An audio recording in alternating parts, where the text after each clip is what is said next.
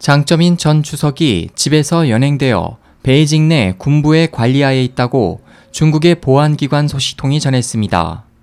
이 소식통은 이를 중문판 대기원시보에 제보했고 해당 신문은 소문의 진위를 파악하고 있습니다. 자신을 인민무장 경찰단 소속이라고만 밝힌 이 소식통에 따르면 지난 10일 새벽 4시경 장 전 주석은 강제로 집에서 연행되어 보안기관 지휘관의 명령에 따라 인민무장경찰단에 인계됐습니다. 무장경찰단은 장 전 주석을 베이징 군구 소속 군 수용소로 데려가 인민해방군 중장과 대장에게 인도했습니다. 소식통은 장 전 주석이 인도되는 자리에는 보안 기관원으로 보이는 평상복을 입은 한 사람도 동석했다고 말했습니다. 장 전 주석에 대한 연행 명령은 중앙군사위로부터 직접 내려왔으며 극도로 비밀리에 수행됐습니다. 현재 장 전 주석의 행방은 알려지지 않았고 공식 보도도 나오지 않고 있습니다.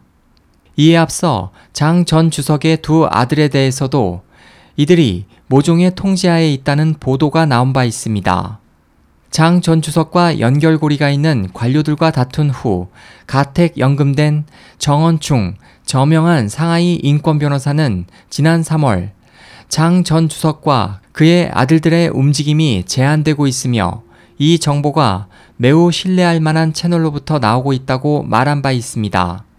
정 변호사는 지난 14일경 본 방송에 부부장급 전 관료였던 옛 친구로부터 모임에 초대를 받은 자리에서 장점인이 끝난 것을 축하해야 하기 때문에 다들 네가 와야 한다고 했다는 말을 들었다고 전한 바 있으며 경찰은 장 전 주석에 대한 감시 업무를 상세하게 할당했으며 장 전 주석과 그의 아들이 가벼운 구금 상태에 있음을 공개적으로 말하기 시작했다고 덧붙였습니다.